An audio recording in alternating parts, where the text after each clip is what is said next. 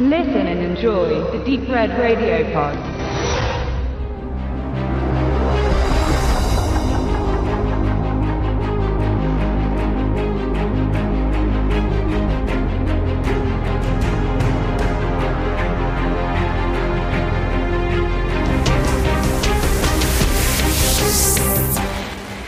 Hallo liebe Hörer, herzlich willkommen zu unserem nächsten Teil in unserer Reihe der Mission Impossible Besprechungen. Ihr habt zum jetzigen Zeitpunkt hoffentlich schon gehört, Stefans Dreiteiler zur Serie Cobra übernehmen sie. Stefans und Benedikts gemeinsamen sehr tiefen Ausflug in Teil 1 von Brian De Palma 1996 und dann Benedikts Solo-Besprechung zu John Woos Teil 2, der ja von 2000 war. Und ihr habt schon gemerkt, natürlich nicht nur aufgrund der unterschiedlichen Produktionszeiten, sondern auch aufgrund der unterschiedlichen Regisseure und der Drehbedingungen sind da ganz verschiedene Filme rausgekommen und der Benedikt und ich wollen jetzt fortfahren mit Teil 3, Mission Impossible 3. Da hat man jetzt sich kein fancy äh, Untertitel einfallen lassen. Also herzlich willkommen, Benedikt. Ja, danke. Gerade hier an einem Sonntag bei mir. Wir haben es uns zum Mittag gemütlich gemacht und wir haben das Ganze ähnlich strukturiert, wie ihr es vielleicht dann schon im ersten Podcast zu Teil 1 gehört habt. Wir wollen erstmal ein wenig über unsere Eindrücke persönlicherseits zum Film sprechen, weil die könnten, denke ich, unterschiedlicher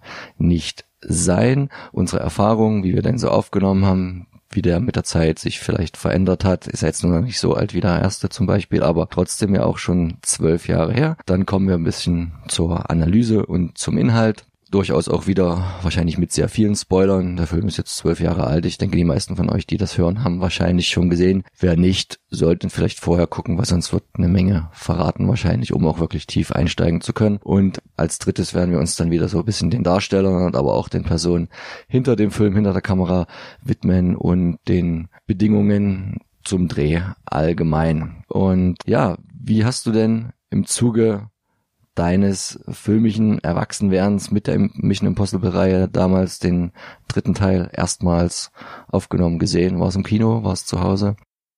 Tatsächlich war ich im Kino gewesen, zusammen mit meiner Schwester, das weiß ich noch, in Dresden im Metropolis, das es nicht mehr gibt. Und zu dem Zeitpunkt damals war gerade ganz groß, wenn man im Kino war, gerade im UFA oder im UCI haben sie da einen richtig mit das auf den Kopf geschlagen hier jetzt ganz neue digitale Projektion und ganz ganz groß und und da, bei Metropolis war das schon längst gang und gäbe und da haben die da auch gar keinen Hokuspokus drum gemacht.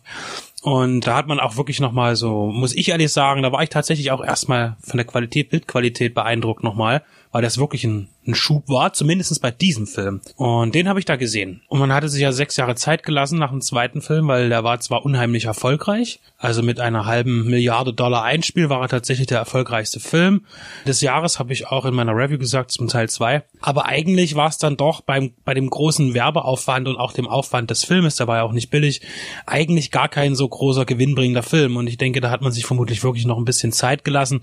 Und nach sechs Jahren war eben die Zeit reif für den dritten Teil. Also bei mir war es tatsächlich das Kino, wo ich ihn zuerst gesehen habe. Bei mir war es dann im Prinzip, muss ich ja gestehen, habe ich ja auch schon zum Teil mal angedeutet, dass ich mit Tom Cruise als Mensch immer so ein bisschen Schwierigkeiten hatte wegen seiner privaten Verwicklung mit Scientology etc.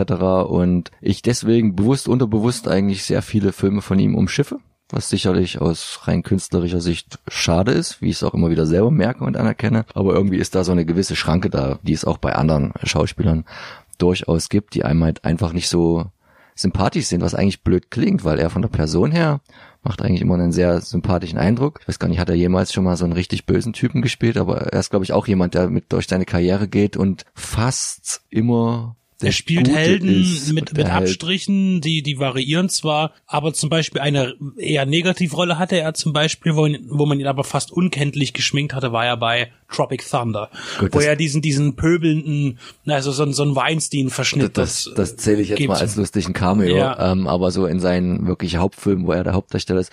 Er ist immer ein guter. Genau, deswegen, ja. deswegen war es für mich halt auch die, naja, besondere Herausforderung dann im Zuge unseres Specials, um mich da auch einzubringen, mich überhaupt erstmal so ein bisschen an die Sache ranzutasten.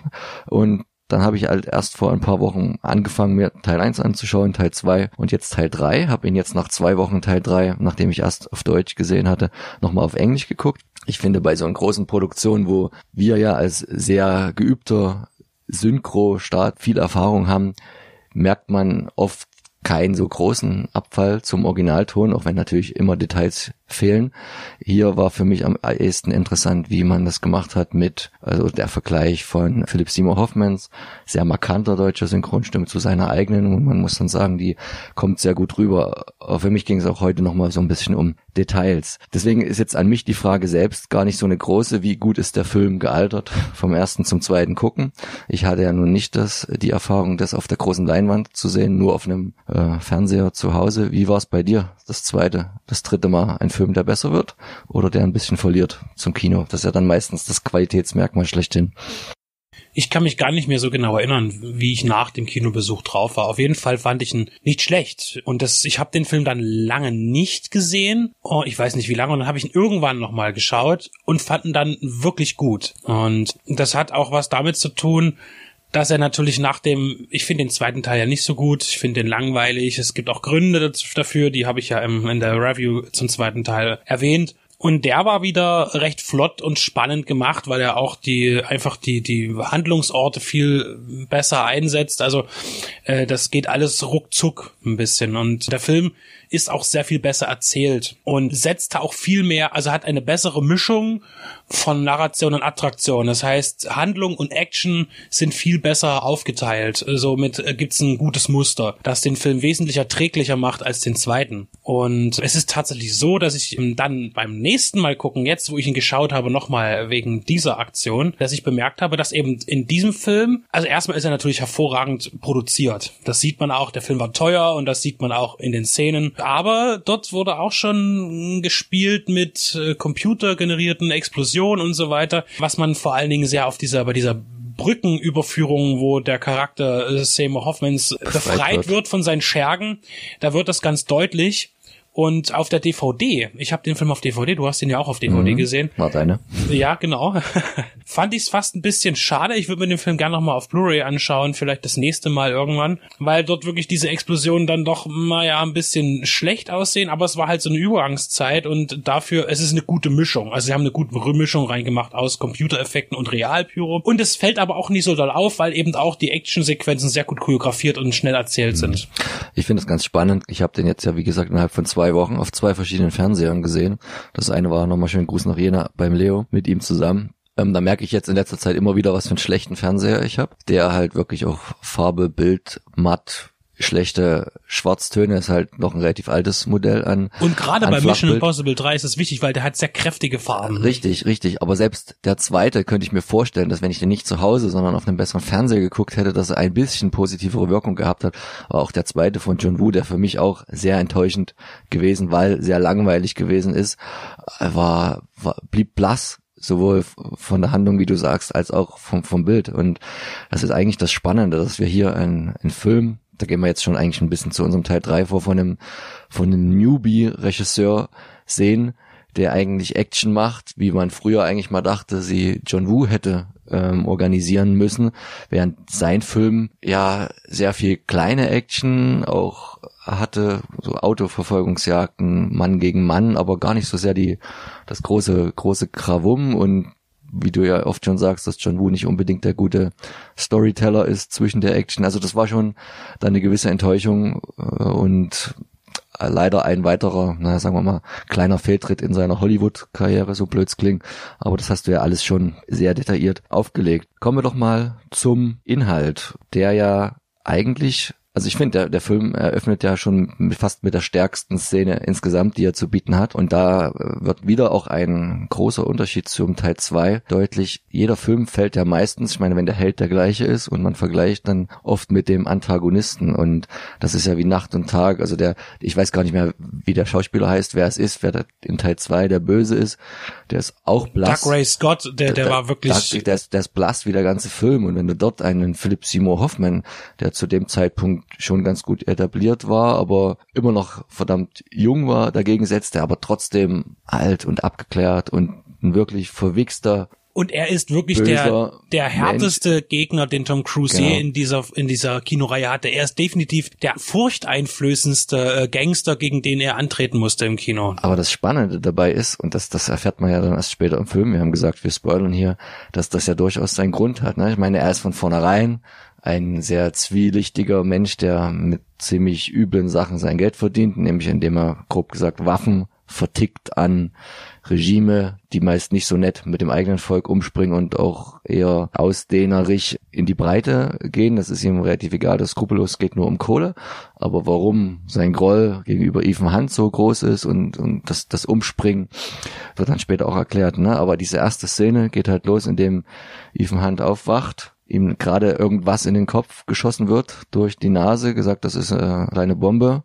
Und dann sitzt er seiner, wie wir dann später erfahren, Frau gegenüber, die auch gefesselt ist und der Charakter des Bösen, gespielt von Philipp Seymour Hoffmann, fragt, wo ist die Hasenpfote, die Hasenpfote, die Hasenpfote. Und äh, Ethan Hunt nur so, ich habe sie dir doch gerade gegeben, nein, wo ist die Hasenpfote? Du hast jetzt zehn Sekunden, ich zähle bis zehn runter, und dann erschießt sich Julia seine Frau und das ist eine sehr intensive fünf, fünf Minuten Szene, so ein bisschen das Hin- und Herspiel. Ich sag irgendwann, ich sag dir, wo die Hasenpfote ist, aber du musst sie gehen lassen. Naja, und die Szene endet damit, dass äh, sie wirklich erschossen wird und der Zuschauer in dem Moment natürlich merkt, dass wir da uns eigentlich schon am Ende des Films befinden und dann ein gern genommener Trick, wir springen zurück zum Anfang und dann kommt das krasseste Kontrastprogramm, was so in einem Film präsentiert werden kann, wo wir nämlich Julia und Ethan Hunt zu Hause sehen. Ich glaube, ich weiß gar nicht, wo sie wohnen, in Maryland irgendwo, bei einer ganz biederen, aber gleichzeitig schön, gemütlichen, heimlichen Party, wo sie bekannt geben, dass sie heiraten werden. Äh, die Schwester ist dabei, die sagt, sie ist schwanger und ihr werdet Onkel und Tante und es wäre doch schön, wenn unsere Eltern dabei wären. Und Ethan Hunt hat sich also eine ganz gute erste Identität aufgebaut als ganz biederer Verkehrswirtschaftler, der irgendwie Straßen konzipiert und ab und zu mal zu einer Konferenz muss. Und es ist sehr schön, die eine Szene, während er erzählt und die Männer machen so den ah, langweilig und die Frauen, ach, ich würde auch heiraten und so. Naja, und das geht halt eine ganze Weile ganz gut, bis halt wieder also er ist äh, in Wirklichkeit aber Anruf kommt. er arbeitet natürlich tatsächlich noch für die Regierung, für die IMF, aber eben als Ausbilder und ist aus dem aktiven Dienst raus, eben wegen seiner Beziehung und will eigentlich gar nicht mehr in den aktiven Dienst. Aber dann kommt eben genau zu dieser Party ein alter Kollege von ihm und bittet ihn wieder einzusteigen, aber nur für eine Rettungsmission, weil eine Agentin, eine Mentor, äh, er ist Mentor gewesen von einer seiner Schülerinnen, diese wurde in einem beim Einsatz in Deutschland ja vom, vom Gegner aufgefasst und wird nun festgehalten. Und eigentlich gibt's ja keine Rettungsaktion beim IMF. Eigentlich heißt es immer, wer verloren geht irgendwo, äh, der verloren. hat Pech, ist auf sich selbst gestellt und hat gefälligst zu sterben oder, oder, oder ruhig zu sein. Und dort wird eben aber eine Rettungsaktion gestartet und dort ähm, wird er eingesetzt in Deutschland. Ist übrigens so, Tom Cruise wollte ja damals auch gerne auf, auf der Kuppel des Reichstags drehen, das wurde ihm aber untersagt, deswegen. Von Wolfgang Thierse höchstpersönlich. Und ähm, dann haben sie halt einfach nur ein Fabrikgelände genommen und dann fliegen sie noch über ein paar lustige Windräder, die sehr typisch scheinen, also auch für uns, für äh, Deutschland, obwohl es ja überall gibt. Ja so, so, ja, so ein Windpark mitten in Berlin oder so. Ja, es ist schon im Brandenburgischen draußen, denke ich dann. Wahrscheinlich.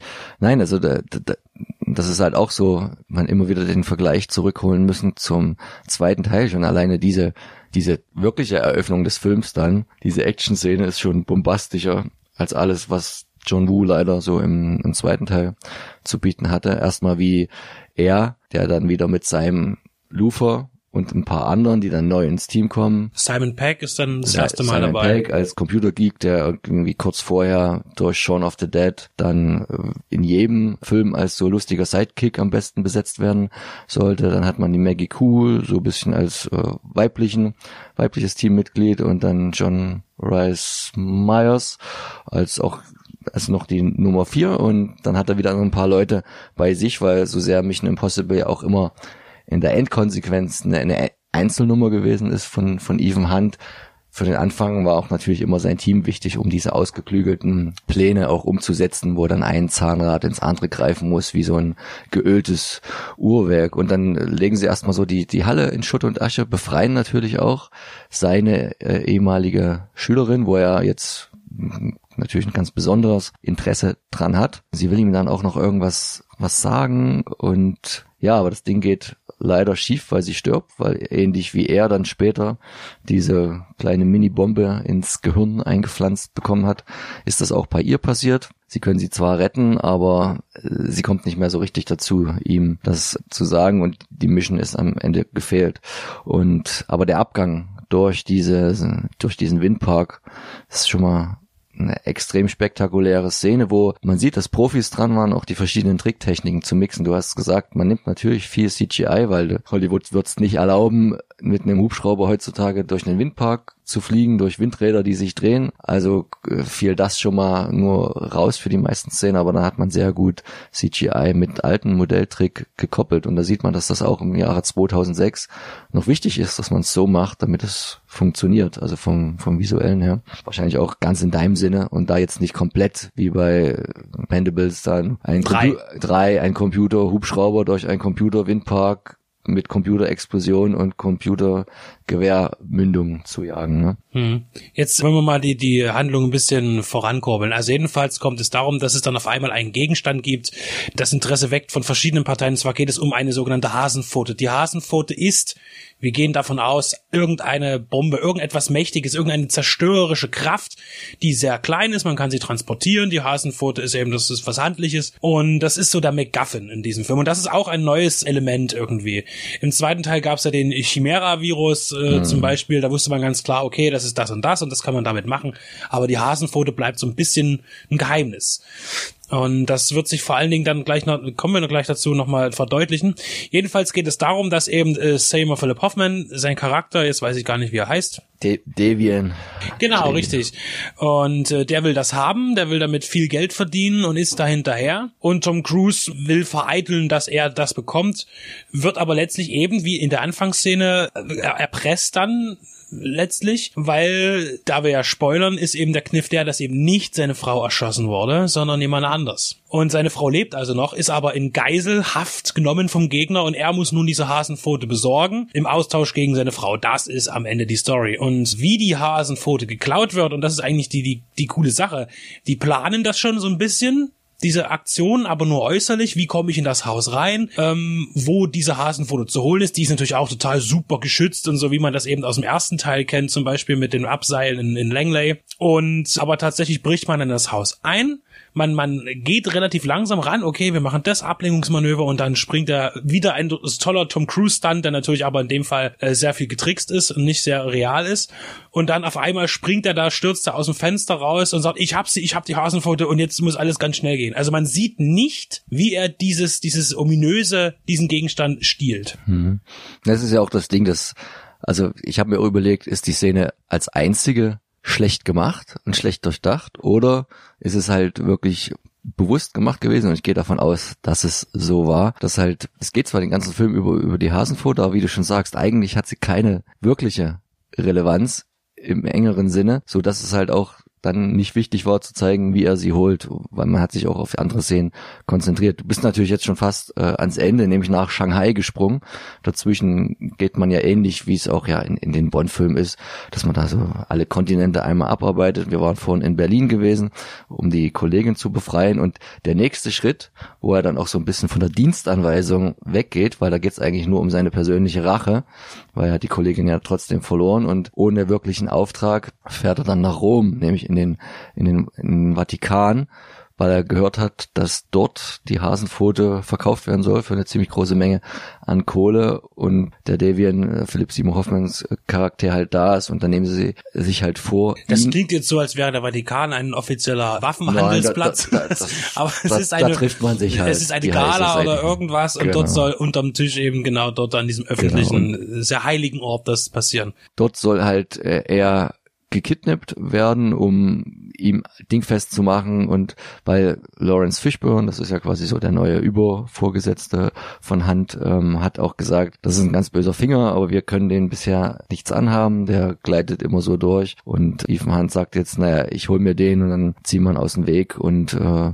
dann räche ich erstens hier meine ehemalige Auszubildende und äh, hab dann ein bisschen mein Seelenhai und das ist eigentlich, finde ich, fast noch noch der für mich spannendere Teil, als dann am Ende der Rest hinten raus in Shanghai, weil dort ist halt wieder das klassische Motiv, wie die, das Vorgehen erarbeitet wird von dem Team, wer was macht. Und, und das natürlich alles ein bisschen moderner als 1996 es in Teil 1 geschehen ist, aber mit vielen Referenzen dazu, weil es kommt wieder diese, diese Abseits-Szene, nicht nur einmal am Ende, wo er in Shanghai dann mit seinem Fallschirm so landet, kurz vorher auf der Straße, dass das auch unwiderruflich an Teil enden muss. Es gibt's hier quasi zweimal, nämlich als er sich über die Vatikanmauer abseilen muss. Das wollte ich nur sagen, das ist großartig gemacht. die gleiche Szene wiederverwendet. Er ja. misst vorher die, die, die, die, die Höhe, wo er ist, dann stellt er das ein auf seiner kleinen Miniseilwände und dann kommt er wieder zehn, zehn Zentimeter vor der Erde zum Stehen und ich finde es auch hier gut, auch im Folgenden, auch in weiteren Teilen, dass eigentlich diese Gimmicks gar nicht weiter erklärt werden. Der hat das einfach, der benutzt das, aber es wird, der Fokus wird darauf nicht gelegt und das finde ich eigentlich ganz cool. Da sind sie ein bisschen weg vom ersten, weil dort wurde ja noch von Emilio Estevez genau. selbst das so ein bisschen Q-mäßig. Richtig. Hier ist der Kaugummi, aber nicht kauen. Mhm. Aber da ist es wirklich, er, er macht's einfach, er hat's und, und wir, wir müssen einfach äh, sehen, wie, dass er es macht, aber genau, ganz genau erklärt wird es halt nicht. Und der Einstieg im Vatikan ist halt schon toll gemacht, wie er da ganz schnell und ganz gut durchdacht und dann hier gleich als, als, als Pater verkleidet dann auf der anderen Seite wieder. Er geht als, als DHL-Angestellter. Das sind so die wenigen humoristischen Momente, aber man versucht das, wenn er dann so einen fingierten dieser Streit auf der Straße Autopanne hat und damit einfach er über die Mauer machen kann, während der Kollege die Leute beruhigt. Das ist dann ganz nett gespielt. Was ich an der Szene auch so gut finde, was nämlich in Teil 1 und 2 nicht gab, ich glaube, es gab es in der Serie, da bin ich aber jetzt nicht so firm, dass man auch mal sieht, wie so die Maske entsteht. Nicht nur, wie sie immer runtergerissen wird und oh, die schöne Arbeit dahin, aber hat sich gelohnt, sondern dass sie halt dann ganz, ganz umständlich erstmal quasi Philip Seymour Hoffman, das macht dann Maggie Q's Rolle, abfilmen müssen. Das wird dann natürlich alles an den Lufer weitergegeben. Der programmiert irgendwas im Computer. Dann haben sie so eine, so eine, so eine Trägermaske, die dann per Lasertechnik an den jeweiligen Kopf angepasst wird. Und da schlüpft dann Tom Cruise rein und muss natürlich dann erstmal Philipp Seymour Hoffmann überwältigen ihn dann was vorlesen lassen, damit auch der, der, der Stimmchip kodiert werden kann. Und das ist halt auch eine hervorragende Szene im Bad. Meiner Meinung nach leicht überdramatisiert, weil die ringen da beide, schaffen es aber nicht mehr, den echten rauszubringen, bevor sein Personenschützer reinkommt und dann ist die Stimme noch nicht aktiviert und dann macht er erstmal so eine Minute rum und, und ist alles okay, ist alles okay und irgendwann hat er dann die Stimme und ja, es ist alles okay. Das ist halt wirklich eine gute Szene und danach kommt eigentlich so auch der Punkt, wo man sieht, warum ist denn auch Philipp Seymour Hoffman so böse, wie er ist in dieser Eröffnungssequenz, weil der Erste, der ihm wirklich was Böses tut, so so blöd klingt, so direkt, ist ja eigentlich Ethan Hunt, weil dann fliegen sie eben mit dem Flugzeug raus und dann kommt dann eigentlich eine ziemlich harte Folterung, muss man schon sagen. Ja. Er lässt ihn fast aus dem Flugzeug fliegen, öffnet da unten die Klappe und setzt ihn da schon extrem unter Druck, aber er gibt erstmal nichts preis und dann kommt die von dir angesprochene, der nächste Sprung, die nächste coole Action-Szene, nämlich auf dieser Brücke. Das ist wahrscheinlich eine der zwei besten Brückensequenzen, wenn man jetzt, was ich an Final Destination 2 denkt. Das ist noch so eine spektakuläre Brückenszene. Ich habe jetzt nicht alle Filme im Kopf. Und dann irgendwann sind wir dann in Shanghai. Wir wollen jetzt hier auch nicht alles spoilern, aber das sind so so quasi so drei, vier Punkte, wo es immer wieder ziemlich gute Action-Szenen gibt, die alle für sich genommen schon besser sind als im zweiten Teil. Und ich finde eben auch, dass die, die Geschwindigkeit des Films halt auch beibehalten wird, gerade auch wirklich bis zum Schluss. Gerade auch wenn dann eben die, die letzten äh, zehn Minuten, wenn eben dann äh, Ethan Hunt durch Shanghai rennen muss, auf dem Weg zu seiner Frau, um sie eben doch noch irgendwie, ähm, die, so der letzte, das letzte zu tun dann noch, um sie zu retten, wo ja schon eigentlich die ganz große Gefahr weg ist, die Hasenfoto, soweit ist alles okay und so, aber jetzt muss ich noch meine Frau retten. Und da gibt's übrigens ein tolles Zitat und das ist immer noch eins, das ich, äh, was ich immer noch ganz großartig finde, muss müssen wir jetzt nicht weiter erklären, aber wo er zu seiner Frau dann sagt, du musst mich töten, sonst sterbe ich. So, das ist ein hervorragendes Zitat, was mir immer wieder noch einfällt, wenn ich an Mission Impossible 3 denke. Genau, denn ihr erinnert euch, er hat ja auch schon diese Bombe, Bombe, eingepflanzt bekommen. Die wird dann auch noch im Showdown natürlich aktiviert. Dann hat er noch vier Minuten. Dann geht erstmal Philipp Seymour Hoffmann. Für den Rest des Films ganz schön unspektakulär und undankbar, aber gut, es gibt keinen schönen Tod, ähm, wahrscheinlich. Und es gibt ja nebenbei ja auch noch, und das muss man auch noch eben dazu sagen, es gibt ja auch noch eine Maulwurf-Thematik, das kommt halt auch noch dazu.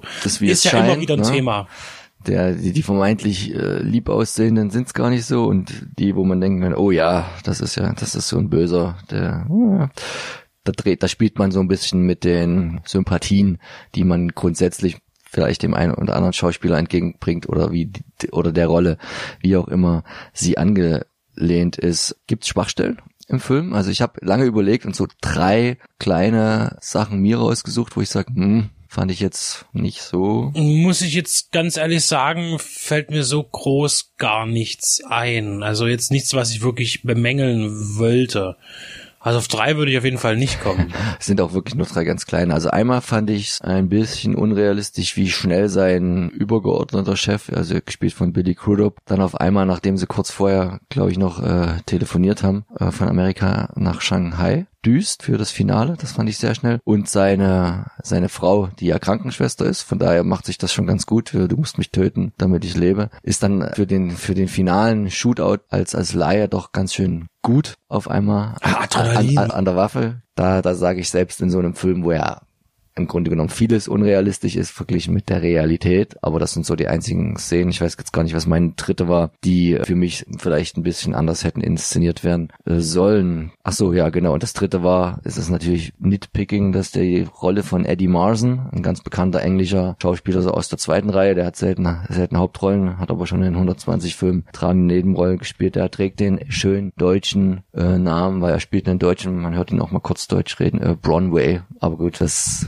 da hätte, da hätte man jetzt immer so gedacht, dann nimm mal klassischer Müller oder, oder Schmidt oder Schulz. Wenn die Amerikaner sind ja meistens dann nicht so kreativ, was die deutschen Namen angeht. Schauspieler waren es wieder, bisschen zurück zum ersten Teil, wieder auch viel mehr bekannte Gesichter als für den zweiten. Das ist ja die Frage, woran lag's? John Woo hat da nicht so den bekannten Mm. Cast in der Breite zusammenbekommen. Naja, ich gehabt, sag wie mal so, die.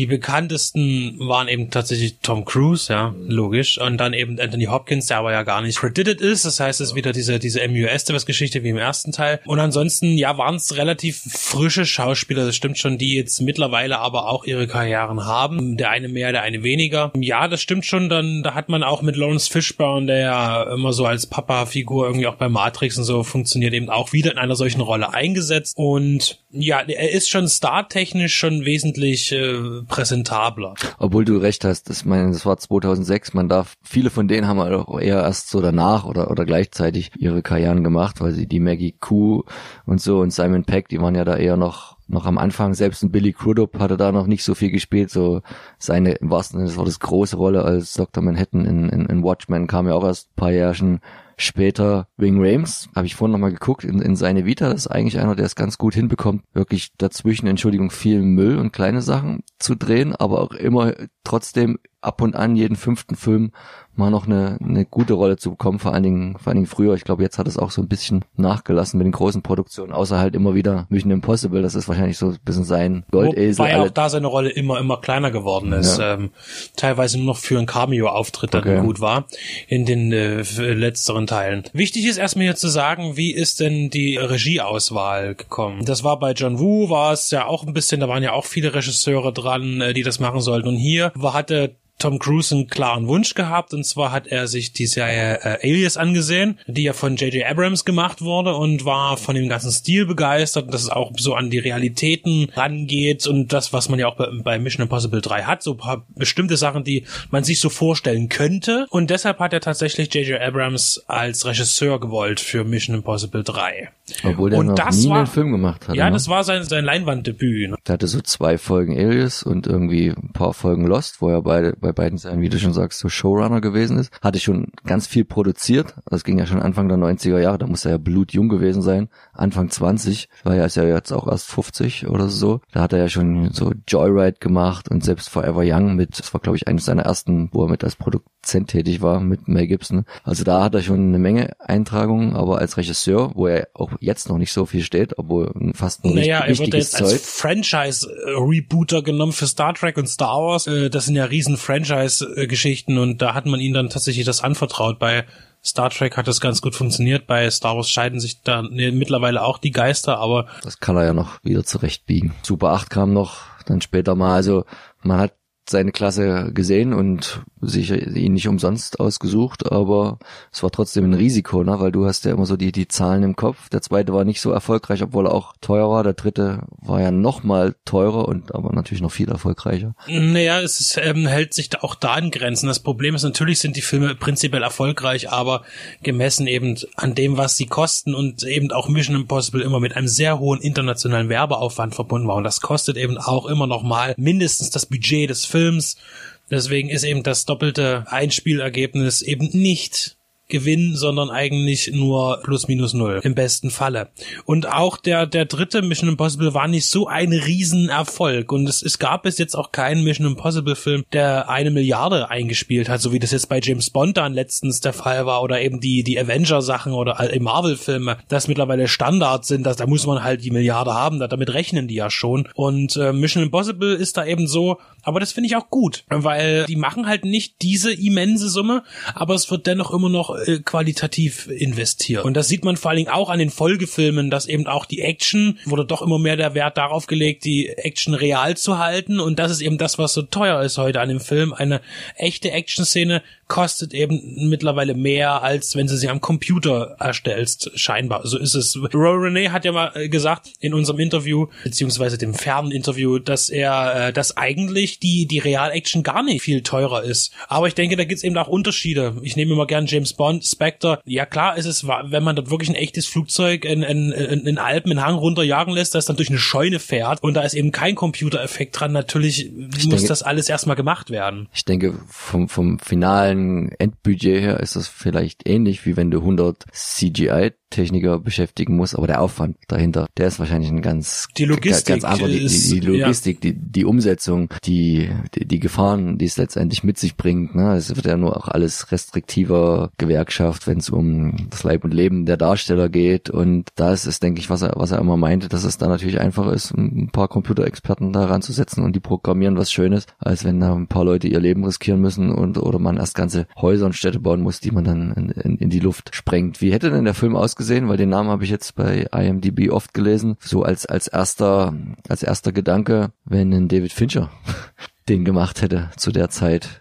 Ich glaube. Also, Wäre ein Kammerspiel geworden, oder? Ja, ich meine, eigentlich der erste Teil ist ja auch nicht so poppig durch Brian De Palma. Ne? Das ist ja auch eher ein, ein Erwachsenen-Unterhaltungsfilm, kann man sagen. Also da hat die Jugend auch gar keinen so großen Gefallen dran gehabt, letzt denke ich. Weil das eben schon sehr ein, ein sehr erwachsener Thriller ist. Eben, wo nicht eben diese ganzen, ja, also man hat zwar auch diese Gimmick-Geschichten und diese Agenten-Klischees teilweise mit drin, aber es ist doch ein sehr ernster Film, der auch sehr ver verschlüsselt war. Und beim zweiten Teil haben sie das ja komplett umgedreht und haben äh, ein jugendliches Feuerwerk draus gemacht mit Limp Bizkit und, und, und so weiter und so fort. Frisur. Ja, die Frisuren waren immer ein Thema irgendwie, bei, zumindest in den ersten drei Teilen ist das, äh, es hat sich ja gebessert. Ja. Mm, aber im zweiten war es maßgeblich am schlimmsten. Ich habe gehört, mit Fincher war so auch so der erste Gedankengang an den an den Gegner Sylvester Stallone gewesen. Auch spannend, weil das ist auch so einer von den wenigen, die eigentlich noch nie einen Bösen so richtig ge gespielt haben hätte wahrscheinlich nicht die, obwohl man ja ihn oft unterschätzt und manche Filme vergisst, was so darstellerische Power angeht. Ich weiß nicht, ob er daran gekommen wäre, weil er hat natürlich,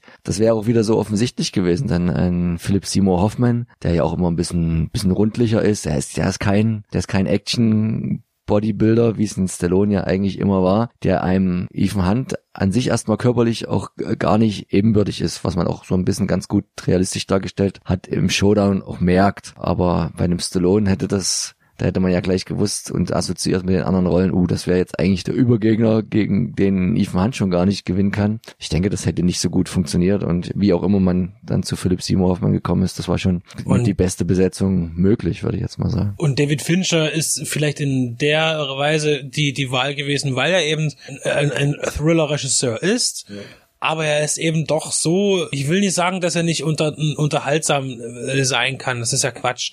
Aber wenn man sich einen Film anschaut wie Sieben oder man schaut sich Gone Girl an, das sind eben Filme, die sind nicht bunt oder irgendwie und, und Mission Impossible muss auch immer so ein bisschen knallig sein, denke ich, gerade nach dem zweiten Teil. Und deshalb kann ich mir das gar nicht vorstellen, ein, ein Fincher, so ein Film, das, das kann ich mir wirklich überhaupt nicht vorstellen. Hättest du dir einen Bruch mit dem Hauptdarsteller vorstellen können, was wohl immer nur ein sehr geflügeltes Gerücht gewesen sein soll zu der Zeit, nämlich Tom Cruise raus, Brad Pitt rein, was ja eigentlich eine Serie meistens tötet. Also Brad Pitt kann ich mir überhaupt nicht vorstellen. Erstens ist es Quatsch. Ja. Weil man sollte dann vielleicht schon auch einen jüngeren Darsteller reinnehmen, anstatt einen gleichaltrigen irgendwie, weil das, das finde ich schon mal albern. Um längerfristig zu planen gleich. Es kam ja später dann, man hat ja Jeremy Renner in das Franchise mit reingenommen und ihn vierten Film dann als Co-Star rennen lassen. Obwohl War- der jetzt auch nicht, der ist bis zehn Jahre jünger. Ja, ja, wenn genau. überhaupt. Aber es hieß dann immer so, er würde dann, äh, das ist so der Film, wo beide jetzt mitmachen und dann würde er irgendwie das Franchise übernehmen oder sowas als, als Hauptdarsteller. Aber natürlich hat Tom Cruise viel zu viel äh, Spaß daran und Lust daran gewonnen, weiterhin der Action-Typ zu sein, der wirklich auch die Stunts selber macht und das wurde immer spektakulärer und immer, gerade in der Mission Impossible-Reihe, immer mehr und immer mehr und der wird die Rolle nie abgeben, solange er körperlich kann. Zumal er ja auch immer Produzent war bei allen Filmen und eben dort Haupt, er, ich glaube, egal wer da Regie führt, egal was ist, Tom Cruise hat dort immer das letzte Wort. Auch in den Szenen zum Beispiel fand ich sehr lustig. Er macht ja auch viele Stunts selber, hat sich wohl auch ein paar Rippen gebrochen bei dem Dreh. Und dann gab es ja zwei Szenen, wo er quasi gefoltert wird. Oder einmal, wo gefoltert wird und einmal, wo er sich befreit. Nämlich in der Szene, wo er diese Minibombe in die Nase geschossen bekommt, hat er immer gemeint, das tat immer so weh, weil ein, ein anderer Schauspieler kann halt wenig ausloten, das so möglichst realistisch wie, wie, wie möglich zu gestalten, aber ohne jetzt direkt zu verletzen. Und das hat dann wohl nicht so richtig geklappt. Deswegen haben sie es geschickt gedreht. Das ist ja selber, der sich mit dieser Pistole das Ding reinschießt. Das ist dann nicht Eddie Marsons Hand, das ist seine eigene. Und genau das Gimmick machen sie nochmal, wenn er sich nämlich am Ende befreit und jemanden dafür, ich sage jetzt mal nicht den Namen, in die Hand beißen muss, um das auch möglichst doll zu machen und den anderen zu verletzen, beißt er sich in dem Moment auch selbst in die Hand. Haben sie dann irgendwie bisschen von der, von der Hautfarbe bisschen angeschminkt und dann zweimal sie selber benutzt. Ja, ein lustiger Funfact am Rande ist äh, nochmal in Bezugnahme auf die Vatikanszene, dass es wohl sehr schwierig gewesen ist, logischerweise in einer großen Stadt wie Rom zu drehen und man hatte natürlich die Drehgenehmigung für alles, aber man konnte nicht großflächig absperren, weil das Leben in der Tourismusmetropole musste ja weitergehen und dann hat man immer entsprechend viele neugierige Zaunbeiständer gehabt und um trotzdem so geheim wie möglich zu bleiben, ist man dann letztendlich auf die Idee gekommen, einen zweiten Dreh, einen fingierten anzusetzen gleichzeitig mit einer Fake Second Unit, der dann sehr offensichtlich gewesen ist, irgendwie mit vier leicht bekleideten Frauen und Nonnen und was ich alles so gelesen habe. Und das hat dann wohl ganz gut geholfen, um für Ablenkung zu sorgen, dass man dann etwas entspannter und ohne zu viele dritte Augen die eigentlichen Szenen dort drehen konnte. Also man muss nur kreativ sein und sich zu helfen wissen als findiger Produzent. Letzte Wissensfrage für dich, als der Sophie immer parat ist. Was haben Maggie Q, Carrie Russell und Michelle Monaghan, also alle drei Mädels, die hier mitspielen, gemeinsam Ich in ihrer, mal in ihrer Vita? Grey's Anatomy wahrscheinlich. Nee, sie alle drei haben schon mal für, für diverse Zeichentrickserien, glaube ich, Wonder Woman ihre Stimme Ach, tatsächlich. geliehen. Ja, äh, das ist so unnützes Halbwissen, was man am Rande erfährt. Ohne dass wir jetzt, um zum Abschluss zu kommen, zu weit vorgreifen wollen, was die anderen Filme angeht, wo rankst du diesen zwischen den dir fünf Bekannten? Den sechsten hast du ja auch noch nicht, wie wir alle gesehen. Der zweite ist bei mir mal ganz weit hinten. Das ist immer der letzte Teil, das ist klar. Ich finde nach wie vor, es ist schwierig. Natürlich möchte ich den, den ersten Teil immer auf Platz eins. Aufgrund dessen, weil er eben für sich selbst was ganz Besonderes ist. Durch, durch auch durch Brian De Palma, der einfach dort wirklich ein Film, den, den kannst du gar nicht vergleichen mit den Folgefilmen. Das geht einfach. Du kannst den nicht vergleichen. Deswegen würde ich den sowieso ausklammern. Und wenn ich jetzt von den Fortsetzungen gehe, dann würde ich die drei tatsächlich sehr weit oben einordnen, weil dann wenn, kommt noch die vier war wirklich gut und die fünf war okay, aber eigentlich finde ich die vier besser und die drei, muss ich wirklich sagen, finde ich von den jetzigen Fortsetzungen, wie gesagt, den ersten lassen wir raus, finde ich am besten doch. Gut, und das sind eigentlich ganz gute Schlussworte, weil dann freue ich mich als Newbie auf Teil 4 und 5. Werde ich versuchen vorher zu gucken und dann eure Besprechungen zu hören und dass wir dann, wenn ich dann im Bilde bin, vielleicht zusammen alle schön ins Kino gehen können. Wann kommt der? Sechste raus im Herbst, ne? Irgendwann? Nee? Er Im schüttelt mit- Sommer. Ich, Im Sommer, er schüttelt mit dem Kopf. Und dann gibt's dann sicher vielleicht einen schönen Gemeinschaftsabschluss-Podcast zu diesem, damit die Reihe dann komplett ist. Bis dahin, bleibt uns gewogen, hört nochmal die anderen Teile an und macht's gut.